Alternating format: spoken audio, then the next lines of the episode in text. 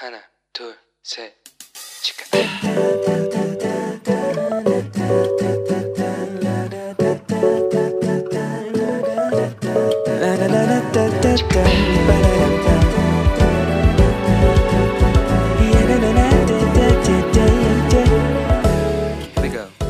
Here 这个星期过得好吗？我是想当你人生应援团头号粉丝的 A 你。各位，又有意想不到的事情发生了，因为我这学期不能毕业了，为了一个学分，我要延期毕业了。天呐，我真的是没有想到，我大学要毕个业，怎么会波折这么多啊？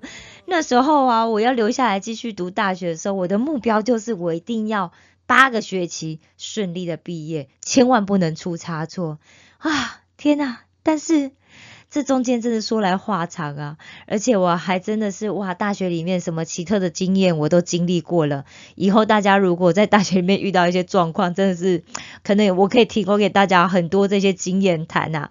真是希望大家求学的路都比我顺利就好了。好的，上个礼拜我们谈到了我们人哦，从小就会说谎，对吧？那长大以后呢，有时候就会为了自己的利益来说谎啊。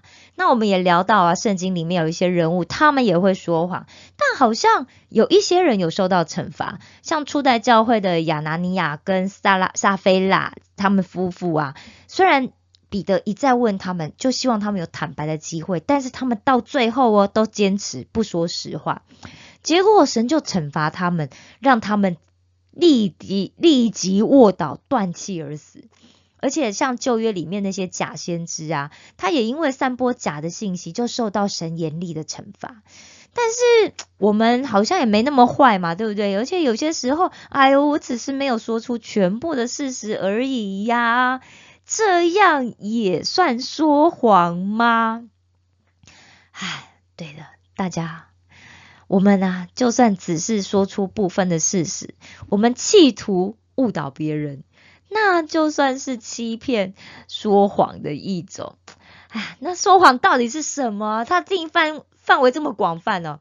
我们可以这样子来定义啊，就是说说谎啊，就是刻意去隐瞒事实，或者是我们说出跟事实不符合的这个信息。蓄意来欺骗他人，或者是我们误导别人相信一些虚假的事。其实圣经里面呢，还有一个人是我们上个礼拜没有提到的，那就是摩西的哥哥亚伦。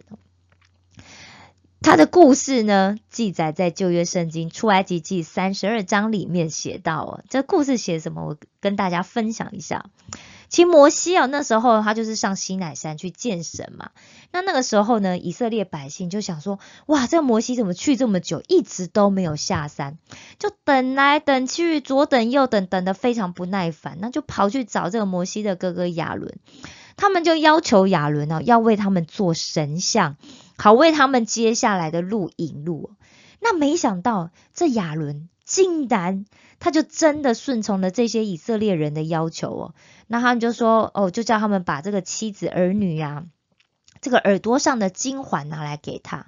那亚伦拿到了这些金子呢，他就用这个雕刻的器具，他就做了一只金牛犊。那以色列人看到就很高兴啊，就说：“哇哦，这是领我们出埃及的神呢！”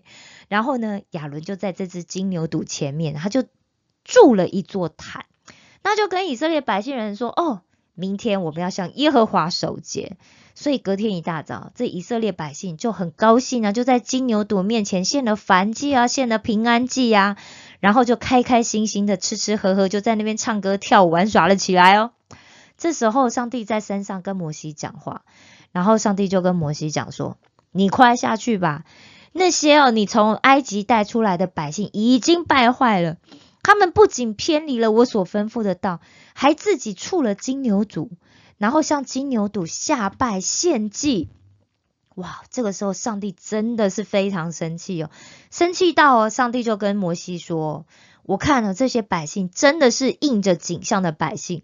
我要向他们发烈烈怒，把他们灭绝，然后让你的后裔成为大国。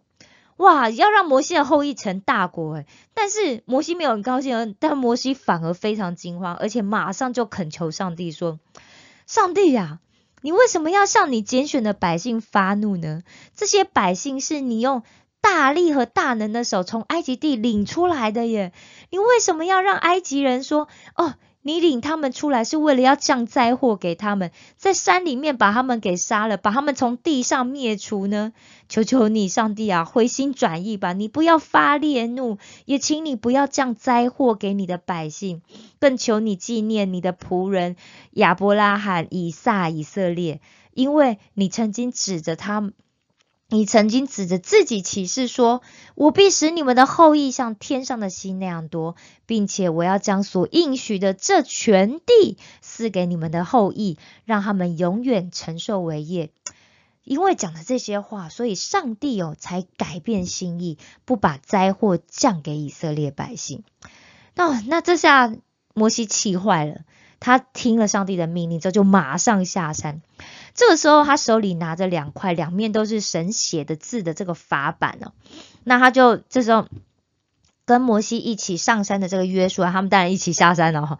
他远远的就听到这个百姓哦在呼喊的声音呢，他就对摩西说：“大人，在我们的营里好像有战争的声音呐。”摩西一听就说：“哎，这不是打胜仗的声音，也不是打败仗的声音，我听见的是唱歌的声音。”果然，摩西走到这个以色列人的营地里面，他就看见了这个金牛犊，然后又看见所有人都在跳舞，他就控制不了自己的脾气，他非常的生气，所以呢，他就把这两块从山上带下来这个神写的这个板子，就给扔到山下给摔坏了。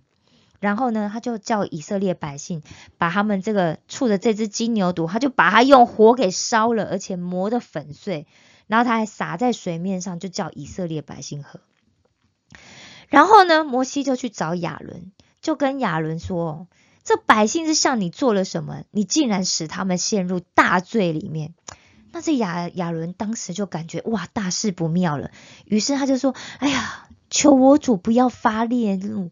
你知道这些百姓啊，他们是向恶的。”因为啊，他们对我说：“你为我们造神明，在我们前面引路。